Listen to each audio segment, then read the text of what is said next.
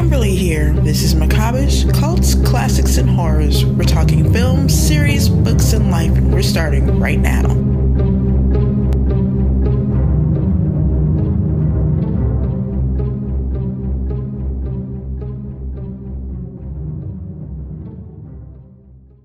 Speaking of names you don't recognize, I notice Herbert West has joined us. Yes, So- that's me. okay, well, that's great. Uh, That's So- great. Uh, let me introduce you. This is Christopher Thompson, one of your biggest fans.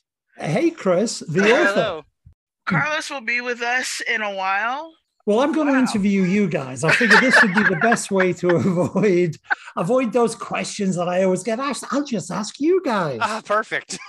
We're Actually- so boring, though. You you got to write Hellraisers. Are you kidding? We Yeah. just watch. We Yeah. who are we? we sit around judging. No, no, plainly, plainly, you both do much more than just watch. So, so that is great, and congratulations with all your endeavors and whatever. Where are you both, by the way? Where, where are we? I know you're in Central Time and you're in Eastern Time. Where, where I'm are in- we? I'm in Texas, just outside of Austin. Cool. Yeah, I'm in uh, Ontario, Canada, about an hour west of Toronto. Ah, nice. And Carlos is in Toronto.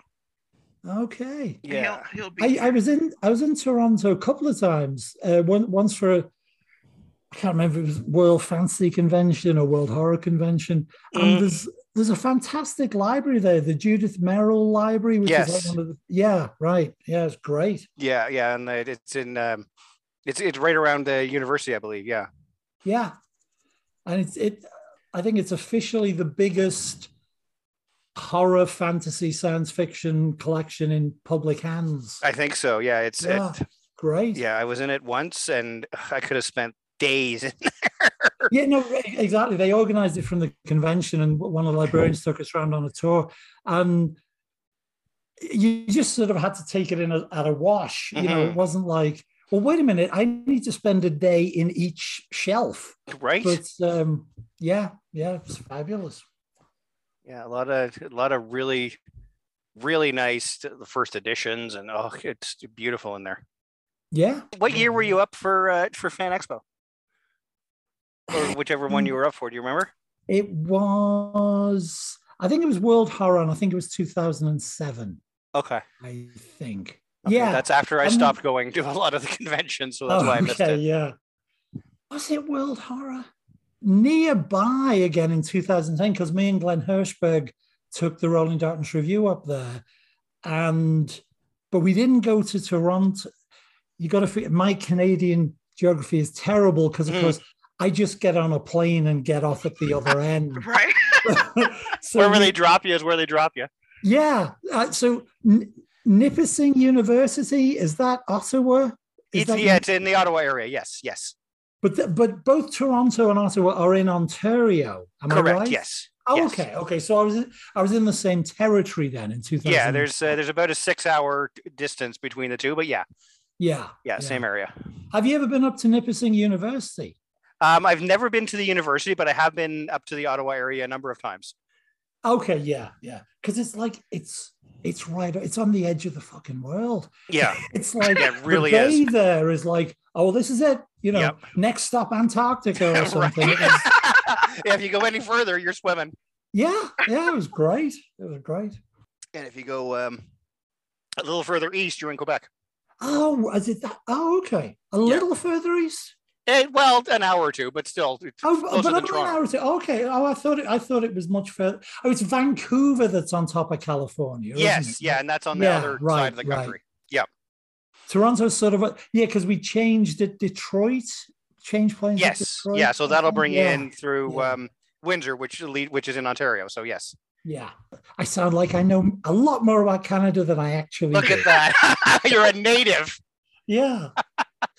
oh, and, and thank you for poutine. On behalf Oh of Canada, God. you are most welcome. Oh yeah, it was. I and I'm infuriated that nobody told me about it in 2007. So I wasted that trip. Oh Um, no. the second one in 2010, Glen had been before, and he said, "We got to go somewhere and get poutine." And you know, there's um, Irish White Lightning is called poteen. Uh, so when he said poutine, I figured it was uh, well, this is bootleg distilled liquor, which of course I would be fully in favor of trying too. Right. But um, no, it was even more delightful. Surprise, right? Yeah. oh my god, it was fantastic. Kimberly, do you know what it is? If you haven't been to Canada, do you, I do know what it is. It's one of my food things that I want to have next to beaver tail. I have like a list. I'm ready. it- beaver tail. Well, sadly, I'm vegetarian these days, so I guess I'll never It's really get to know.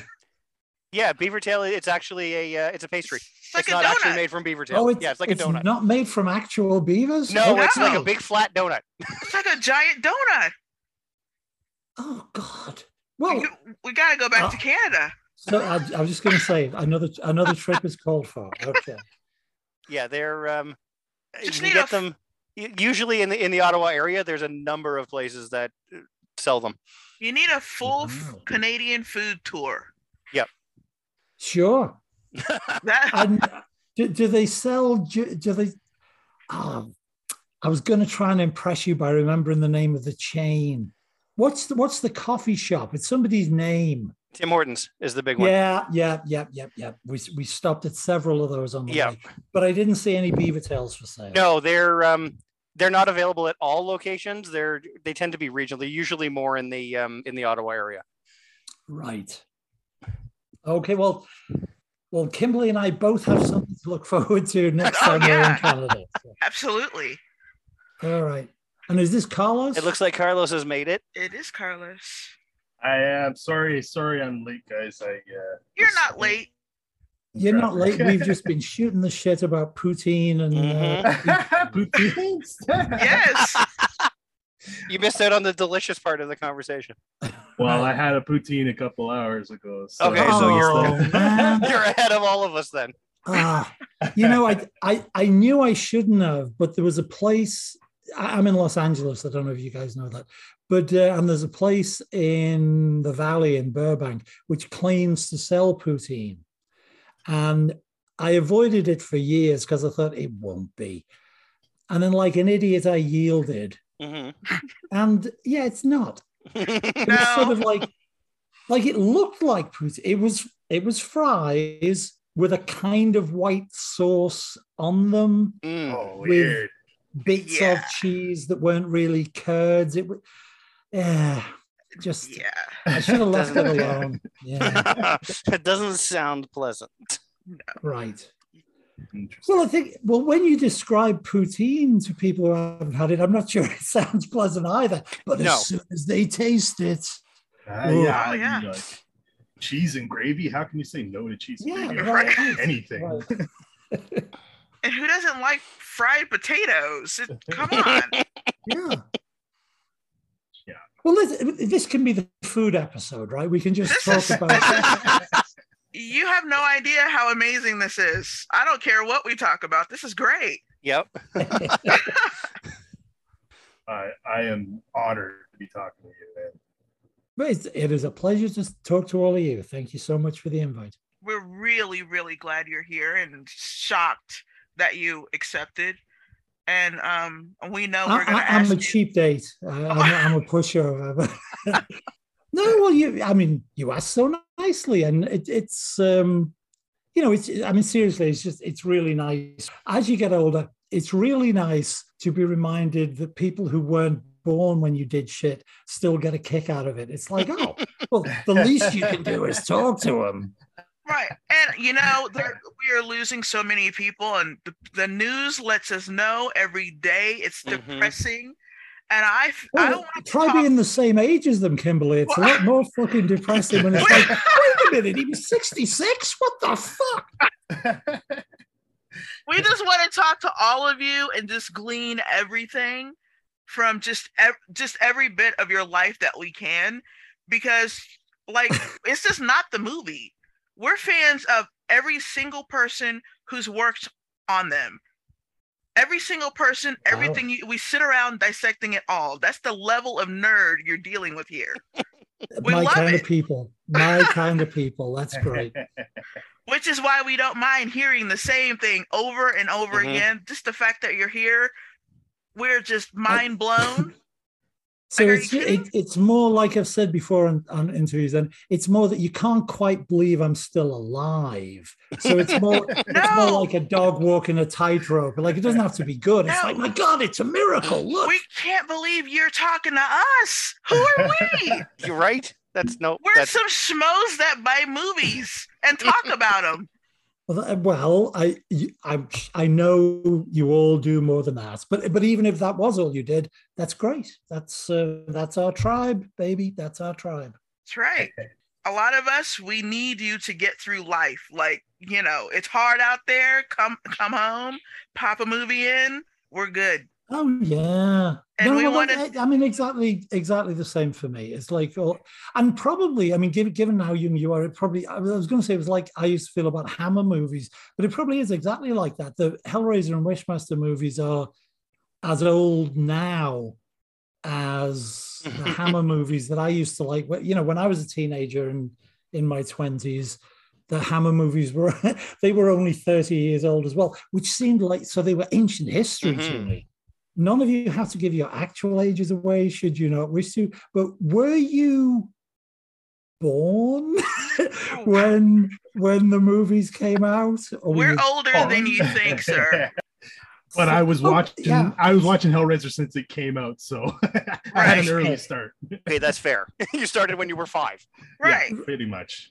yeah exactly that you know that was um that was the big shock for me when uh because we have slightly different um classification ratings boards we have slightly different rules for the rating boards in the Hmm. uk and when i saw hellbound here in a theater there were six year olds in the theater with their parents and i thought what the fuck is going on Horror fans, there's no age. Our no, I, oh, I completely agree with that. Don't get me wrong. I just, I was used to, see, we used to have this, we had an X certificate when I was a kid, but it Mm. had no implication, like, you know, triple X here means porn or something. But the X just meant adults only. Like Mhm. Right. most, most grown up movies, uh, especially if there's like, you know, any sex or any violence would be X's. And Right. so only 18 year olds could see them, uh, which we were fine with. And I assumed an R was the same as that. And when and I saw, I mean, obviously, you know, I, I'd seen the movie several times. But when I, when I went to see it for the first time in an honest to God theater with an honest to God audience, it was like there were children in there because the R lets you take kids in. Mm. And I wanted to go up to him and say, a guy is going to slash himself to pieces with an open razor. Get the fucking kid out of here. My God. And, it, and like it must have been such a nightmare back then too. Like in the, especially in the UK with like the whole video nasties thing that was going on, right? Like it was a job to get a movie To like get that. him. Yeah, sure. Whereas sure. like here, it was like we all we had to do was go to the local video store and just have a, a clerk that didn't give a shit and it would just rent Yeah, it out right. to anybody. right? That's right. Yeah. You thank God for weed smoking slackers. because Mhm. like Hey, take what you want, dude. I'm busy. There you go. Uh, the local weed smoking slacker was how I watched all every Hellraiser movie Right. before part three and Nightmare on Elm Street movies. Friday the third. That's it. It was the same same video store. That's where I But got that's, them all. that's great. So your generation has the same sort of affection and nos- nostalgic affection for video stores as I do for movie theaters. I get. I mean, I'm, I'm sure you guys went and go to theaters as well. Yes. But you, but you're really like the video generation, Mhm. right? Yeah. More, more than yes. yeah, yeah. Yeah, we There- were the we were the direct to video boom era Right. in the late 80s and through the 90s when there was so much um, of the direct to video content and a bulk of it was horror because Mhm. a lot of times horror Sure. wouldn't get a big release it, it's not that there wasn't a following for it it's that a lot of eh, times they would look at it and they would they wouldn't see horror as legitimate cinema Right. so it wouldn't get a big promotion unless it was a big franchise like a Nightmare on Elm Street or Friday the Thirteenth or something. So Yeah, a bulk of it right. came direct to video. So Sure. that was our market. So the video store was like heaven every Tuesday when new movies came out. We were guaranteed three or four horror movies that had never been anywhere else. Right, sure, sure. Oh, and they wouldn't have many copies. They would have the one. Yeah, one and or we two would copies. be like, is it here? Is it Oh here? yeah, I came the right, last three weeks and wasn't here? yeah, exactly. Who has it? Where is it? It's late. Go get it. I want it. Yeah, Do you have their address? I'll Yeah. nip round. I'll go get it. That's right near Is my house. if, I'll go if grab it's it. due today, I'll just hang around until they I'll, come. I'll- Yeah. I'll, I'll wait and freak them out when they walk in. I'll stand by your return Dropbox. Do you have it? Where is it? exactly. Yeah. Well, like it, it's and the difference of the generations too. It's like it would have been a lot easier for our generations to get copies of these on video than it would have been like I would have loved to have gone to the theaters and watched all of these, but it Hmm. was even the ones that were in the theaters. It was it was harder to get in. Like, yeah, your parents could take you in if it was an R-rated movie, or you can sneak in if you bought a ticket for something Sure, else. But it was it was more of a chore to do that, like on a more regular basis. Uh, whereas it was easier to go see horror like Hammer movies back in the the 60s or Oh, 70s or whatever, right? So Oh, exactly. I mean, it, it was fun. Listen, w- w- once the VHS boom happened, it was fantastic. I loved it. But um, the the only thing, the only downside of it was that movies then became first run only. Because Mm. when I was a kid and and up to Mhm. including a teenager, movies would regularly come back. Like I was still seeing shit made in the 50s they would put on cinemas. Not not like the big downtown uh, super theaters. But you'll, first of all, this might be news to you, but you, you had local neighborhood theaters. Mhm. Every neighborhood had a movie oh, theater. yeah, yeah. And the small local theaters would, sometimes they'd do a whole week of it, but always Sundays, they would just do these weird, it wasn't like a- an official re release or anything around the country, but they would just call the distributor and they'd get a couple of Hammer movies that you know were first shown 10 years before and they'd screen them on Sunday. And so you could you could catch up. Like I I saw Shane, the Wizard of Oz, and Gone with the Wind in movie theaters. And even though I'm old, I'm not that fucking old So- because local theaters just called distributors and got like single 35mm prints and ran them for a week, uh, which was terrific. Not as terrific as having full access to everything, as you say in the video store, but it was kind of nice that you could go and see these things. Oh, you know, absolutely! like I, I, I long for that. I, I wish we could have had that experience because it's like uh, when some rare movie, like let's say Ilsa's playing at the theater, uh, five years, six years after it came out, it, it's like an event when it comes, right? Because there's no other way you're going to be able to see it. Like you can't just go rent it or just watch it on TV or on Netflix or whatever. You, it's an event. It's like in two weeks from now, I get to see Ilsa, and then you go and see it, and then you have your experience. Whereas No. now, like, and even in the '80s, we were more spoiled. It's like we can watch it at our leisure, right? As long as we can get a copy. Sure. I mean, She Wolf of the SS definitely came out on Laserdisc. Did it never get a DVD release? I think it came out on DVD here. I still don't think we have Blu-ray now, but uh, Yeah, oh, exactly. sure, sure. Well, it's not like it's the best looking movie in the world. So you really need a Blu-ray. See, there's one, Carlos, that we don't need the 4K remaster of. I beg to differ. Well, you know, it's weird. I mean, I, I have no dog in this fight yet because I don't have 4K, so I, I have no personal opinion. But there's a backlash against 4K right now going on in social media, right? There's a lot of people. I think it's the Road Warrior. There's a whole bunch of people Yeah. posting screen grabs from, you know, from the Oh my God, that was my post. Really? yeah, that was his post. Holy well, crap, I've incensed Then the that's why- internet. so, so maybe there's no fuss going on at all. It's just you. I'm sorry. I thought you were. I well, you know what? If it's, if, it's, if it's been spread around, then uh, there's a fuss going on. There you go. Yeah, I- I- every fuss has to start somewhere. yeah, it's it's an argument that Carlos and I have been having off and on for a few weeks anyway. I'm I'm Sure. very much against 4K remasters of older movies. He's very much for them.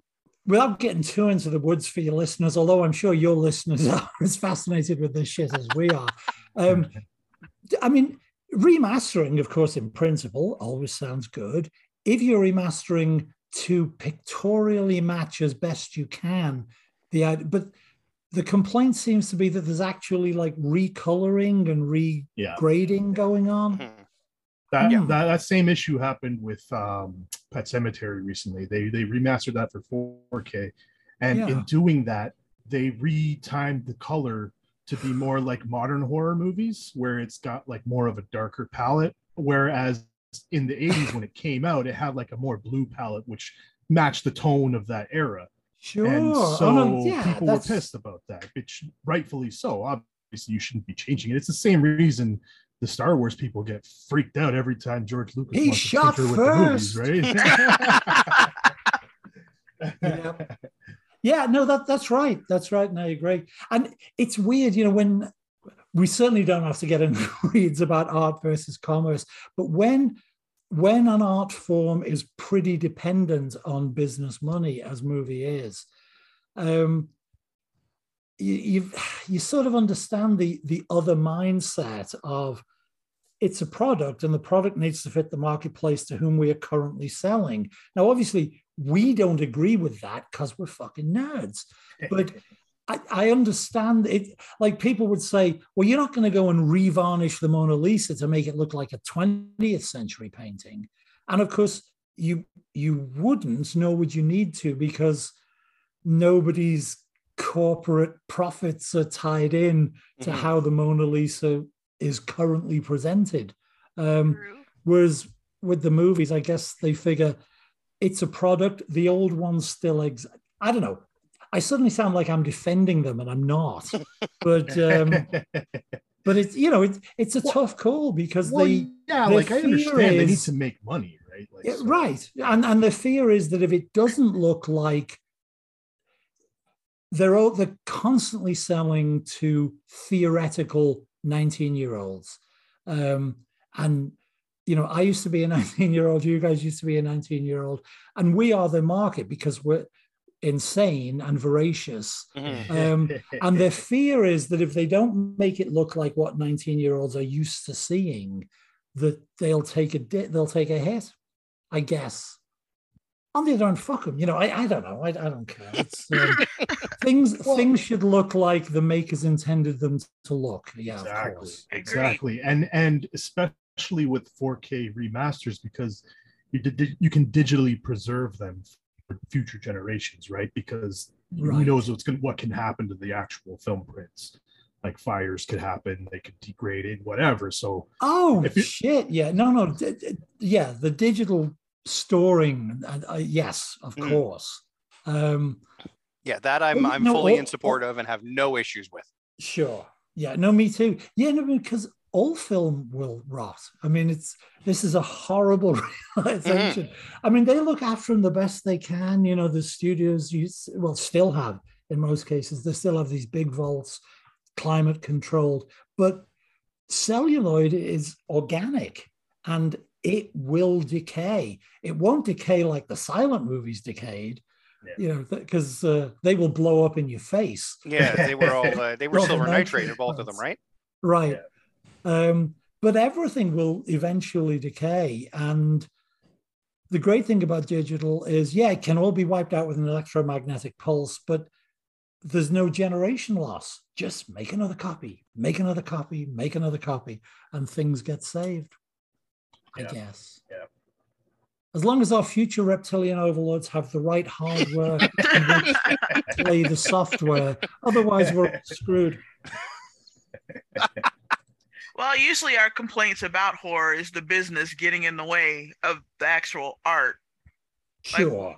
sure. We're always, uh, yeah, well, not always, but sometimes very disappointed, and then we find out it was the business that Right. ruined the final product, and now we'll never get to see what the artist meant for it to be.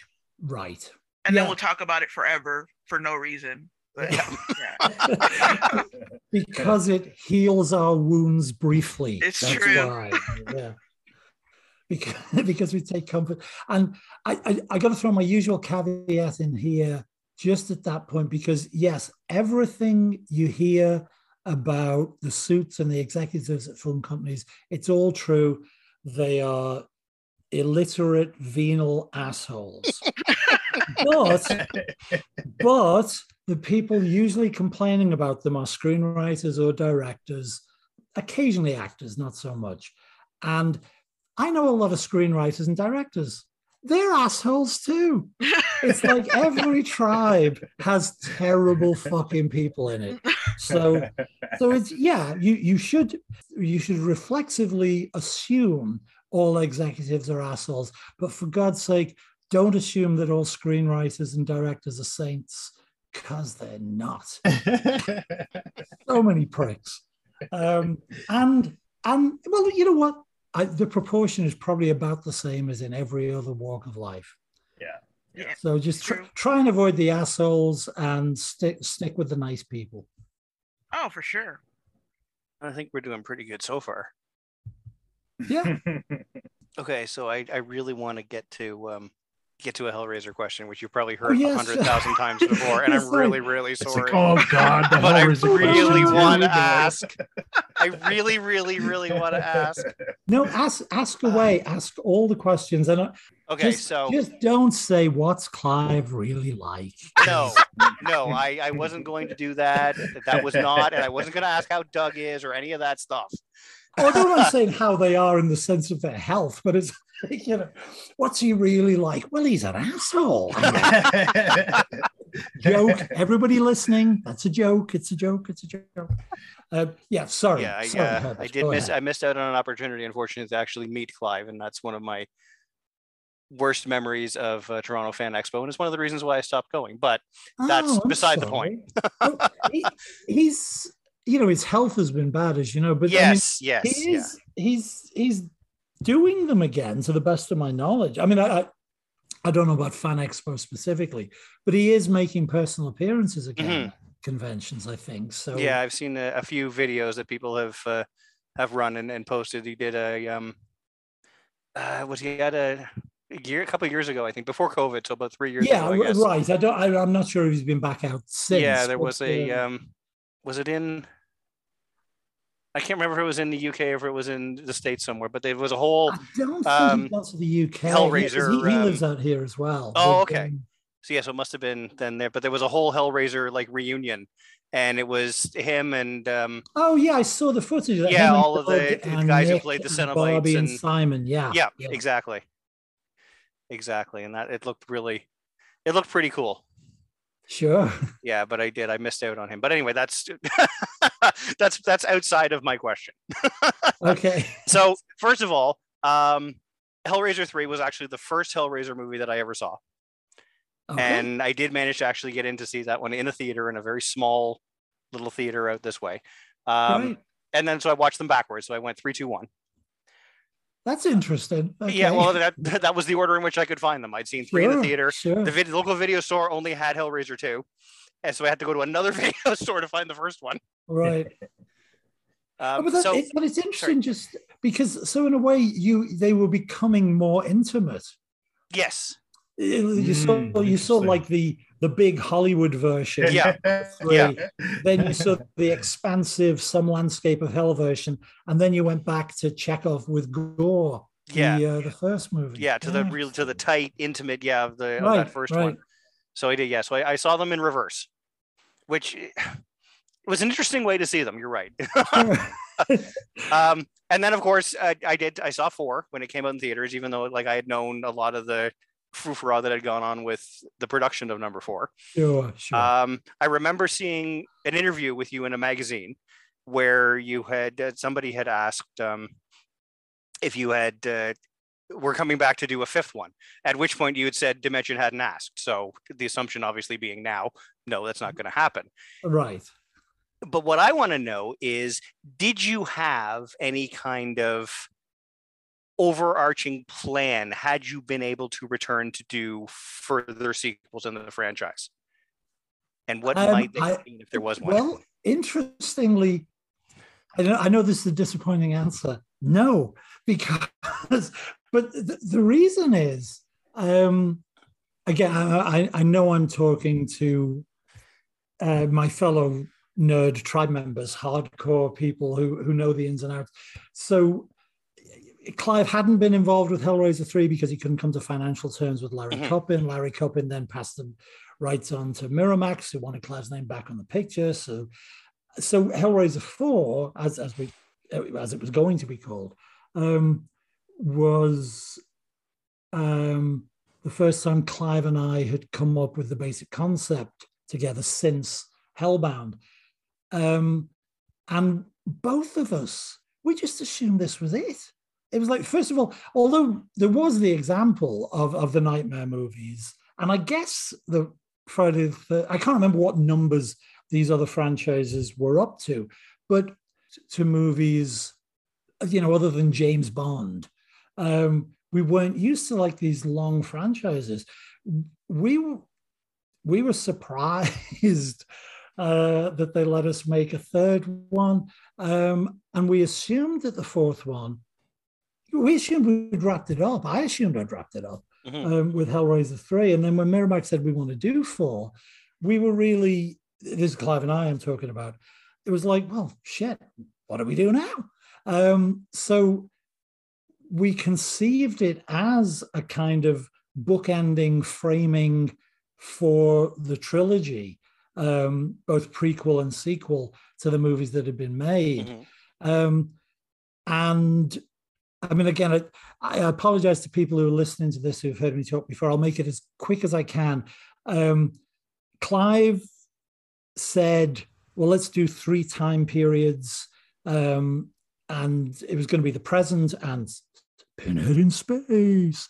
But his um, the first time period in his head, he said, "Let's do a Jack the Ripper riff. Let's do Victorian London." And um, I said, "I love I love the three time periods. I love the wraparound."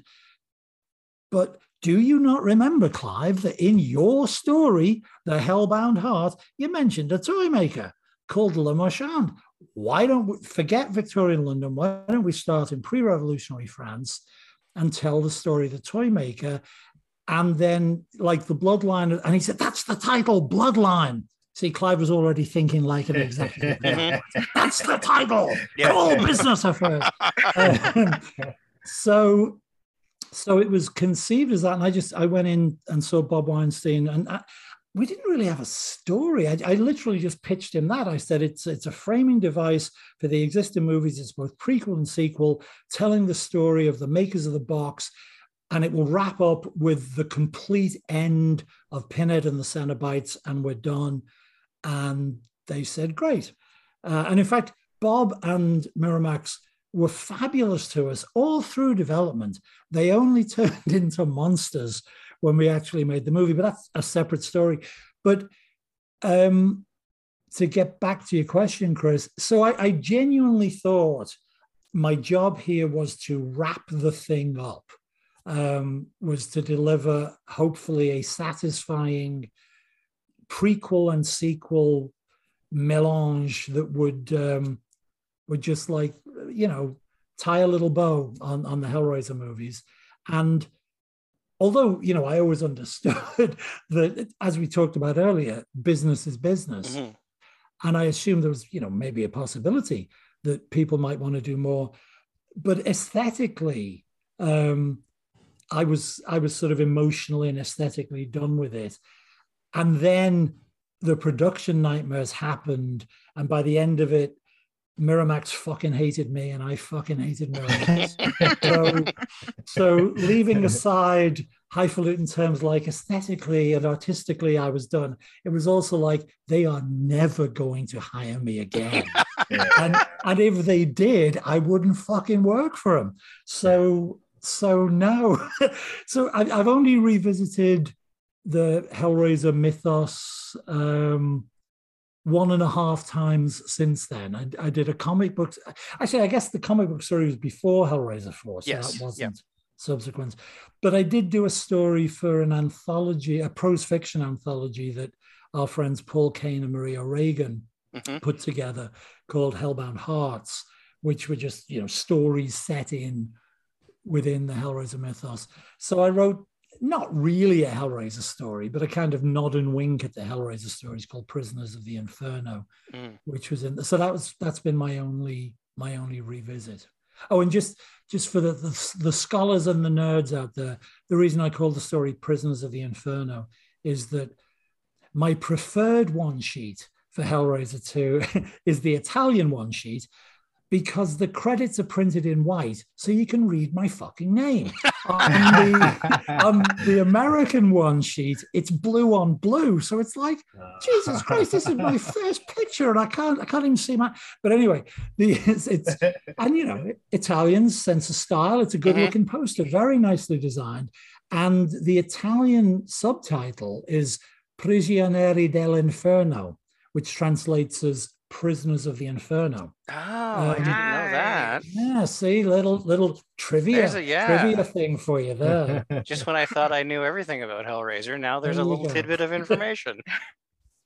Um, so so so no, I didn't really think about other other Hellraiser stories, and um, and to be honest, until he did the Scarlet Gospels, I don't think Clive did either. You know, it was um, it was it was it was something beautiful, but something done. You know, and of course Clive, um, Clive, who has never been backward in coming forward. Um, made it very clear when he wasn't happy with with the, with the later sequels. In oh fact, yes, yeah. he got into an online. None of us knew who Scott Derrickson was then, of course. Um, he's obviously now he's an A-list director doing the Doctor Strange movies and other stuff. But um, one of my first sort of online experiences, because I was a late adopter, was uh, watching Clive and Scott Derrickson badmouth each other. Uh, this is all like I don't know if it's pre-Facebook, but it was certainly pre-Twitter. So I think the war was conducted on message boards. If you guys even Yeah. remember what Yeah. message boards sure, are. yeah. Um, So you know, Clive was um, not reticent in his uh, opinion of of some of the latest. But I don't know. You know, maybe he liked some of them. My feeling was my mate Doug from my hometown was getting a paycheck to do these things. So I'm in favor of all the sequels, even though I haven't watched them. Well, thank you for mentioning Mhm. that too, because I mean, like, uh, when Bloodline came out, I was fucking obsessed with that movie. Like, and it was my, one of my favorites for a long time, uh, for Oh, years. And Hmm. I found it exactly like you said, a perfect bookend to the series. I was like, Hellraiser's done. They wrapped it up beautifully. I I was amazed. And then when Inferno was coming out, like the internet wasn't what it is today, so I didn't have much news on it outside of Right. Fangoria. Uh, and when I saw it, uh, when I saw it on the shelf, I'm like, "What the fuck, Hellraiser Five? How is this even possible?" is this As soon as it's possible? done. like I say, I, I'm sure. I, I, actually, I mean, given Scott Derrickson's visual skills, I'm sure Inferno must be a good-looking movie, if, if Mm. nothing else. Although, I mean, not that he had a. I mean, it was a. It was direct-to-video, low budget, so it's not like he had a big budget to play with. But you know, he's got an eye, so it probably looked good. Yeah, it, Yeah, it, it- it's- it's fairly decent actually. yeah you know. visually it is it's a it's a very well made well structured movie visually and i mean it's also what's really neat is it's it, craig sheffer of course is in it which kind of Sure. almost makes it like a nightbreed hellraiser sort of crossover Right, right. if you you know you stretch your imagination a little bit yeah. you know you've got boone in a hellraiser movie Right. Yeah, that was that was my last visit to a Hellraiser set, I think, because um because I think Doug filmed the other ones not in town. Am I right that like uh, six, romania i think is where they filmed the the later ones yeah a lot so of them got yeah, shot in romania and then he wasn't on for everything after the eighth one for the last two. Yeah, right. yeah So I think yes. so um, so I went down to visit set, um, which I would have done anyway, just say hi to Doug. But um, but also, yeah, I, I hadn't seen Craig since uh, we did Nightbreed. What four, five years earlier? What year was Inferno? Uh, about 90 two thousand. yeah it was Oh, was late it 90s early really? 2000 yeah Oh God, was it was it as late as 2000 it might have been because there was a large gap between when um bloodline came out and when inferno finally dropped Right. Yeah, Bloodline was 96. I get Wishmaster and Bloodline. ma- Bloodline was 96 and Wishmaster was 97. Is that, yeah, is that right? I Yeah, think yeah. Oh, so there was that much of a gap. Yeah. oh well, Jesus. So yeah, so it was nearly a decade then since I saw Craig on when we were doing Nightbreed at Pinewood. Yeah. Were you ever uh, cheesed that they never brought Barbie back for any of the sequels? um, well, that's interesting, isn't it? Because, like, you know, well, as I say, I mean, I'm not kidding. Uh, I mean, Miramax would not have phoned me. It's so, although perhaps they wouldn't have put it together if they just thought, let's find the guy who played Barbie and bring him back. And then, Yeah. much to their surprise, they'd learn it was me.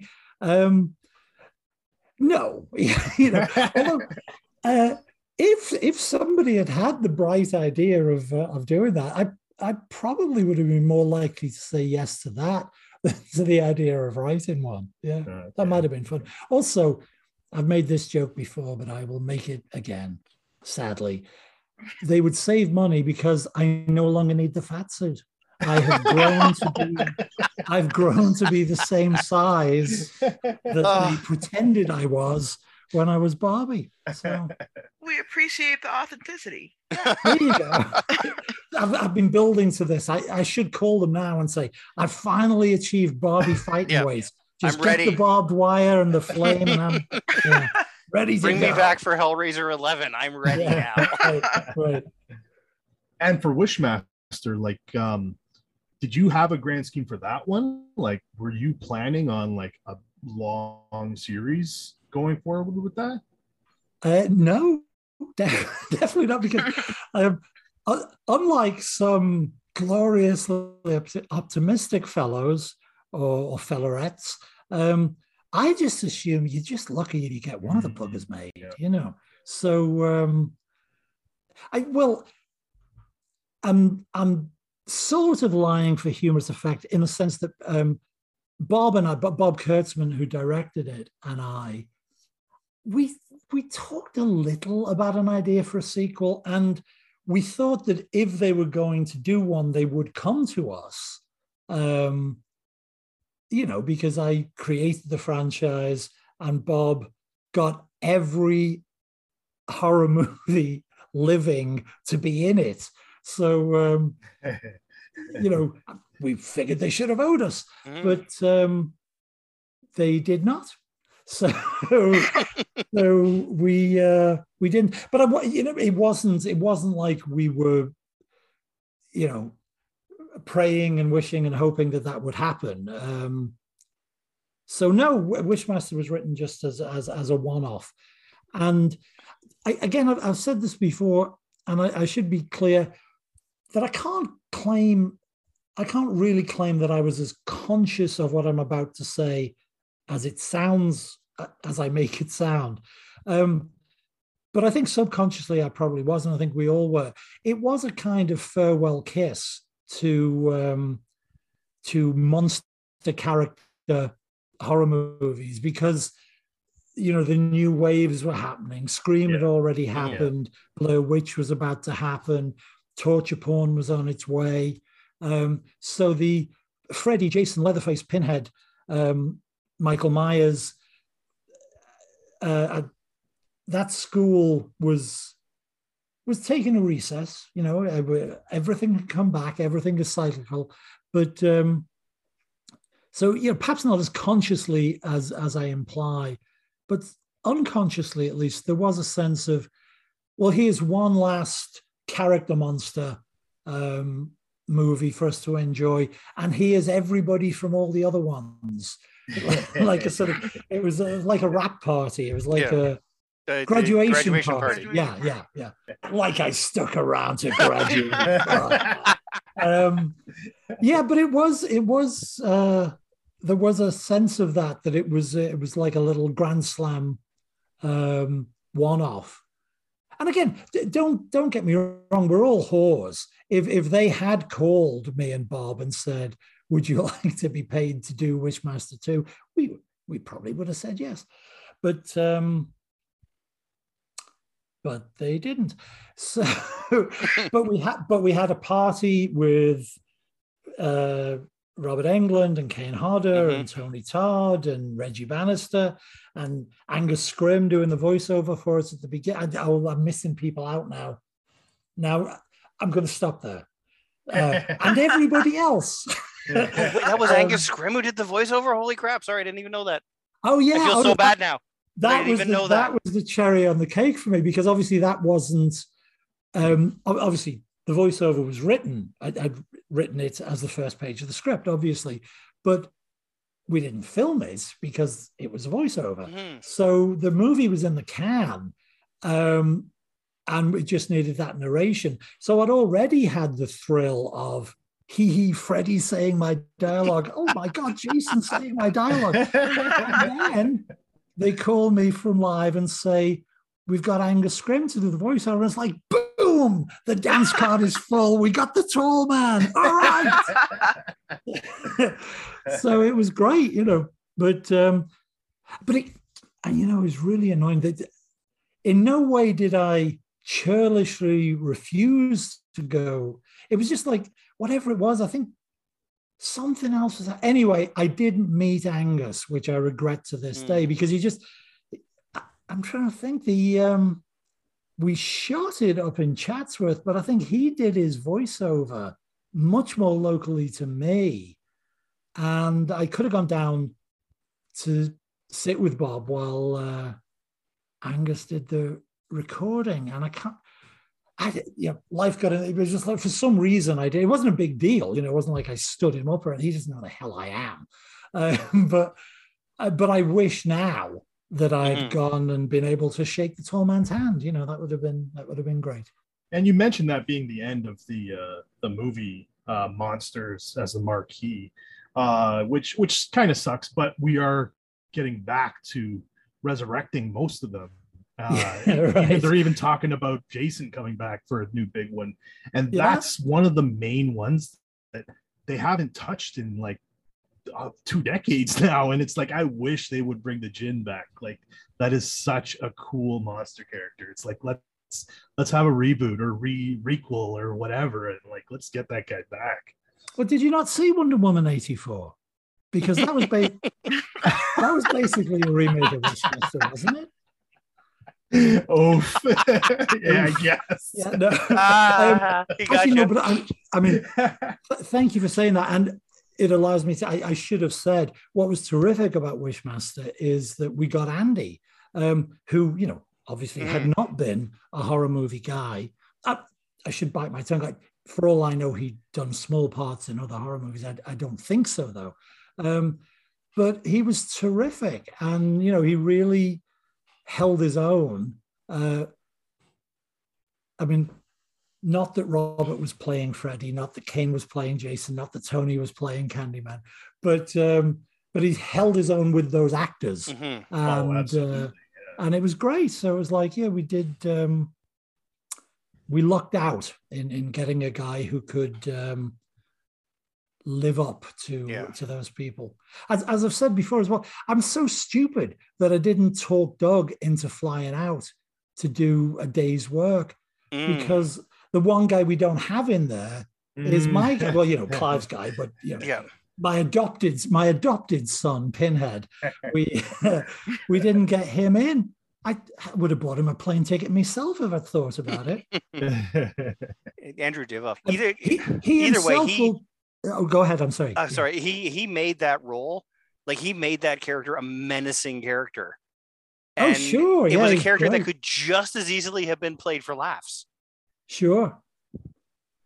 absolutely like Yeah. i mean like like they they continued with the four movies to diminishing returns of course but uh like even the second one doesn't come as close in quality to the first one but andrew being in it just Mhm. raises it makes it fun sure. still Yeah. and then by the time you get to the third and fourth it's not there and it's just um yeah what am i watching anymore right like, Right. Yeah. Was it even the same guy in three and in four? Like I, I think they switched actors between movies. yeah i think they I, might have- I, I'm not sure that's because I, I get I sound terrible. when I was- I haven't seen them either, but um, You're honestly I not missing much.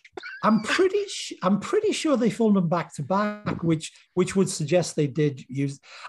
I believe Oh, the reason it's lodged in my head, the difference was Andy played Demarest in human form and wore the suit. Mm-hmm. Uh, I think in three and four, I I, I'm- apologize to the actor if I get his name wrong. I, I think his name is John Novak. Uh, Yeah, is the guy in the in the suit? But weirdly, isn't it Sean Connery's son who plays the human form? It's definitely not the same guy. I know it's John Novak in the suit. I think it's Jason Connery. I think it's Sean Connery's son. Uh, Jason Connery was he was in it as who Professor something. Yeah, because I, I don't think it's Nathaniel Demarest. I think it's a different human form, but I think Mhm. he's he's the guy that becomes the Yeah, Djinn. Professor Joel Barash, which I think you're right. I think that's, That's a ridiculous name. They had Nathaniel Demarest sitting right there. Nathaniel Demarest, even more ridiculous. yeah, and yes, John Novak was the was the Jin. There you go. There you go. So yeah, um, yes, and they did shoot them back to back. So it would be very odd if it, if it hadn't been the same same people. yeah, it's unfortunate that they couldn't have brought uh, Andrew back because he would he let he raises those movies up. Sure, sure. Uh, well, yeah, I mean, all good actors do. I mean, that that's the thing. If um, I, I've been very lucky to have Doug speak my line. I mean, also all, all the actors that play human characters as well. but we're specifically talking about actors who are willing to put makeup on. You know, big three hours in the chair monster makeup on.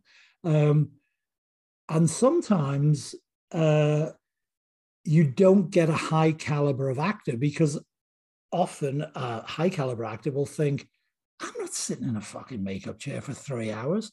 So you sometimes get people who aren't great in, in the makeup. But um, all the people we've already mentioned, obviously the icons of the 80s were fantastic. And I was extremely lucky to have Doug and then Andy um, deliver those lines because you can write fancy schmancy or funny dialogue till the cows come home. If the guy selling it, the guy or girl selling it, doesn't sell it, they, then it just sounds ridiculous. And, uh, Yeah. and both both Doug and Andy have, and it's really threading a needle um, because what you don't want is is, is ridiculous bombast or pomposity. Um, you, you know, like um, I'm going to pretend it's King Lear, Um, but you also don't want somebody sneering at the material or thinking it's silly. And both Andy and Doug, and, and, and Robert and Tony, you know, um, but I'm talking about people I've had the experience of. In other words, I know how bad those lines are because I wrote them. So, um, so I have direct experience of seeing them saved by, as I say, it's, it's a real needle thread job because it's like you don't want to be like some bad Shakespearean asshole, and you don't want to be glib or sneery, but they both bring, uh, along with a certain degree of self aware, not humor, but um, a sort of willingness that they know we are, what, how- what should we say? We're making opera here, not Mhm. kitchen sink drama. You know, so so they know you got to play it big. It's stylized. It's uh, it's baroque. It's operatic. Um, but they but they both of them root it with a sort of gravitas as well. And you know that that's a that's a rare talent even in good actors. Um, so yeah, so full tribute to to Doug Bradley and Andrew Divoff in case you joined us late. Um, yeah, yeah, they uh, they're great. especially and in case one guys or both of you is listening. we love you and them on the show. But yeah, like well, what- I, if if they if they call me and ask if you guys are all right, I will give them the thumbs up. I promise. nice, nice. Excellent. By the way, they never listen to podcasts, but if they do, I will. On the off chance that they do one day. Sure. I'm not convinced anyone does. Somebody is. I don't know anybody who listens to podcasts. I got to be honest. No, yeah, pe- people do. People do. I- but um, you know, some of it is generational because I, uh, this is going to sound terrible because I don't think you guys put yours up on YouTube, but for people my age, it's easier when they're on YouTube because it's just like I can play it on my television. Mhm. So I, I don't I don't have to work magic with my iPhone and put my earbuds in and walk around.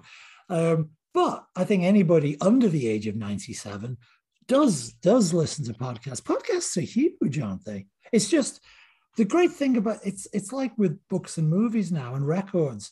We can all make them. The democratization of technology allows everybody to do everything, which is great. But the downside of it is that you, it's splintered into a thousand audiences, and sort of everything is niche, and it's it's difficult sometimes to uh, to grab. Yeah, it, it makes it makes you want to go back to the, there's only three networks, so you get 20 million people watching. Um, but you know, I think I think the the the pluses definitely outweigh the minuses, and the fact that you know guys like you you, you can make the podcast, and there it is, and it's it's in exactly the same medium and with potentially the same reach as a podcast made by CBS. You know, it's just it's just there. It's. It's like it's like when you use the new print on demand technologies or whatever to make books. It's like it used to be back in the dim medieval days of the 1970s um, that like there were real books. Um, but now, if you're virtually browsing on Amazon, it doesn't matter if something's published by HarperCollins or by your mate in the flat next door. There it is with a good looking cover, right online on Amazon. A book is a book, and you just buy it. So it's fantastic that these things can get to people. But as I said, but, but the disadvantage is um, you can sometimes get micro audiences. Uh, like uh, my friend, the uh, the great ghost story writer Glen Hirshberg, he and I used to do this live show every year, the Rolling Darkness Revue. And um, when lockdown happened, we thought, let's start a YouTube channel and we'll we'll put readings of our stories up on YouTube. And we very enthusiastically did it for a couple of months. And then, and I'm a sucker, you know, I, I would just keep doing it for the pleasure principle anyway. Glen was more pragmatic. And after two months, he said, We've got 14 people looking at these things, which was true. You know, it's like you look, you go to YouTube and it's like number of views, seven, number of views, 14. I think one of them got in, you know, oh my God, 31 people watch this one. But um, yeah, it is, it's, uh, it can be disheartening, but we must press on, assuming that one day Mhm. our genius will be recognized and uh, people will uh, will appreciate it more. So, uh, nice. what's this uh, YouTube channel name? What what's it called? Oh, it's it's it's called the Rolling Darkness Revue. Oh yeah, please subscribe. We've only Yep. got 33 subscribers. Make it look good. You know, I, I you are under no obligation to watch any of them. Just, just subscribe. just, just subscribe, please. That's just so the numbers look better. Come on. Um, yeah, it's just uh, the Rolling Darkness Revue was was a much more elaborate show when we did the live show. Um, th- this is just story readings. It's just me reading my shit to camera and Glen reading his shit to camera in our respective lockdown homes. But yeah, it's it's great that people can have you know their own YouTube channels, their own podcasts. It's fantastic. It. So the, the the pluses of the democratization definitely outweigh the minuses. Mm. But uh, I agree, and eventually I am gonna actually put ours on YouTube. I just haven't done it yet. I just life gets in the way. I It's understand. true. Sure. also, I have to show my ugly mug. well, Yeah, there's that I'll just too. put the Oh, yeah, well, audio the thing is- on with Oh, the background. don't, don't get me wrong. I'm not saying that I. When I say I'm, I'm literally talking as an old man on his couch. This is this, what I mean by it's on YouTube. I can just watch it on my TV. It doesn't have to be visual. You- you- Right. People, there are Yeah. podcasts that go up, but you know, you've got this great graphic, the macabre-ish podcast graphic. So you just slap that up. You don't have to include Right. your no doubt beautiful faces, though you could. But Right. um, no, I'm perfectly happy to quote marks watch an audio only uh, podcast. As I say, it's just the convenience of it being on YouTube, That's which I true. think only only applies to people in the home, in this retirement community that we all live in. It's interesting that you say that because I um I was thinking of starting YouTube uh, channels and stuff, and I've always gotten the advice that it's not like YouTube is not as popular anymore as it used to be because with podcasts people can Sure. just listen to it on their commutes and stuff like that. But it's like in the last couple years, that's all I ever hear about is people talking about YouTube channels. So how true is that? Yeah, well, I think if I, I think, well, first of all, absolutely in no way giving you guys advice. You clearly know what you're doing. But my, for what it's worth, philosophy on this is whatever medium you can deliver your shit in, deliver your shit. So, you know, if by all means, make sure the 22 year olds are listening to it on their iPhone with their earbuds. But um, you probably you'll probably get a lot more you probably get a lot more 65 year old eyes and ears on your show on YouTube because I think it depends. But if it's if it's an easy thing to do, it's like saying we'll only put the album out on vinyl because we're purists. It's Right. like, well, fuck that. Put it out on vinyl Mhm. and put it out on cassette and put it out on DVD. That's right. So yeah, so I, I would encourage you to do that without in any way putting any pressure on you. but if I don't see a YouTube channel going up in the next three months, you'll be hearing from me. This is the number one place for macabish, cults, classics, and horrors. For synopsis, reviews, and news, go to macabish.com. Thank you for listening. Signing out until the next one.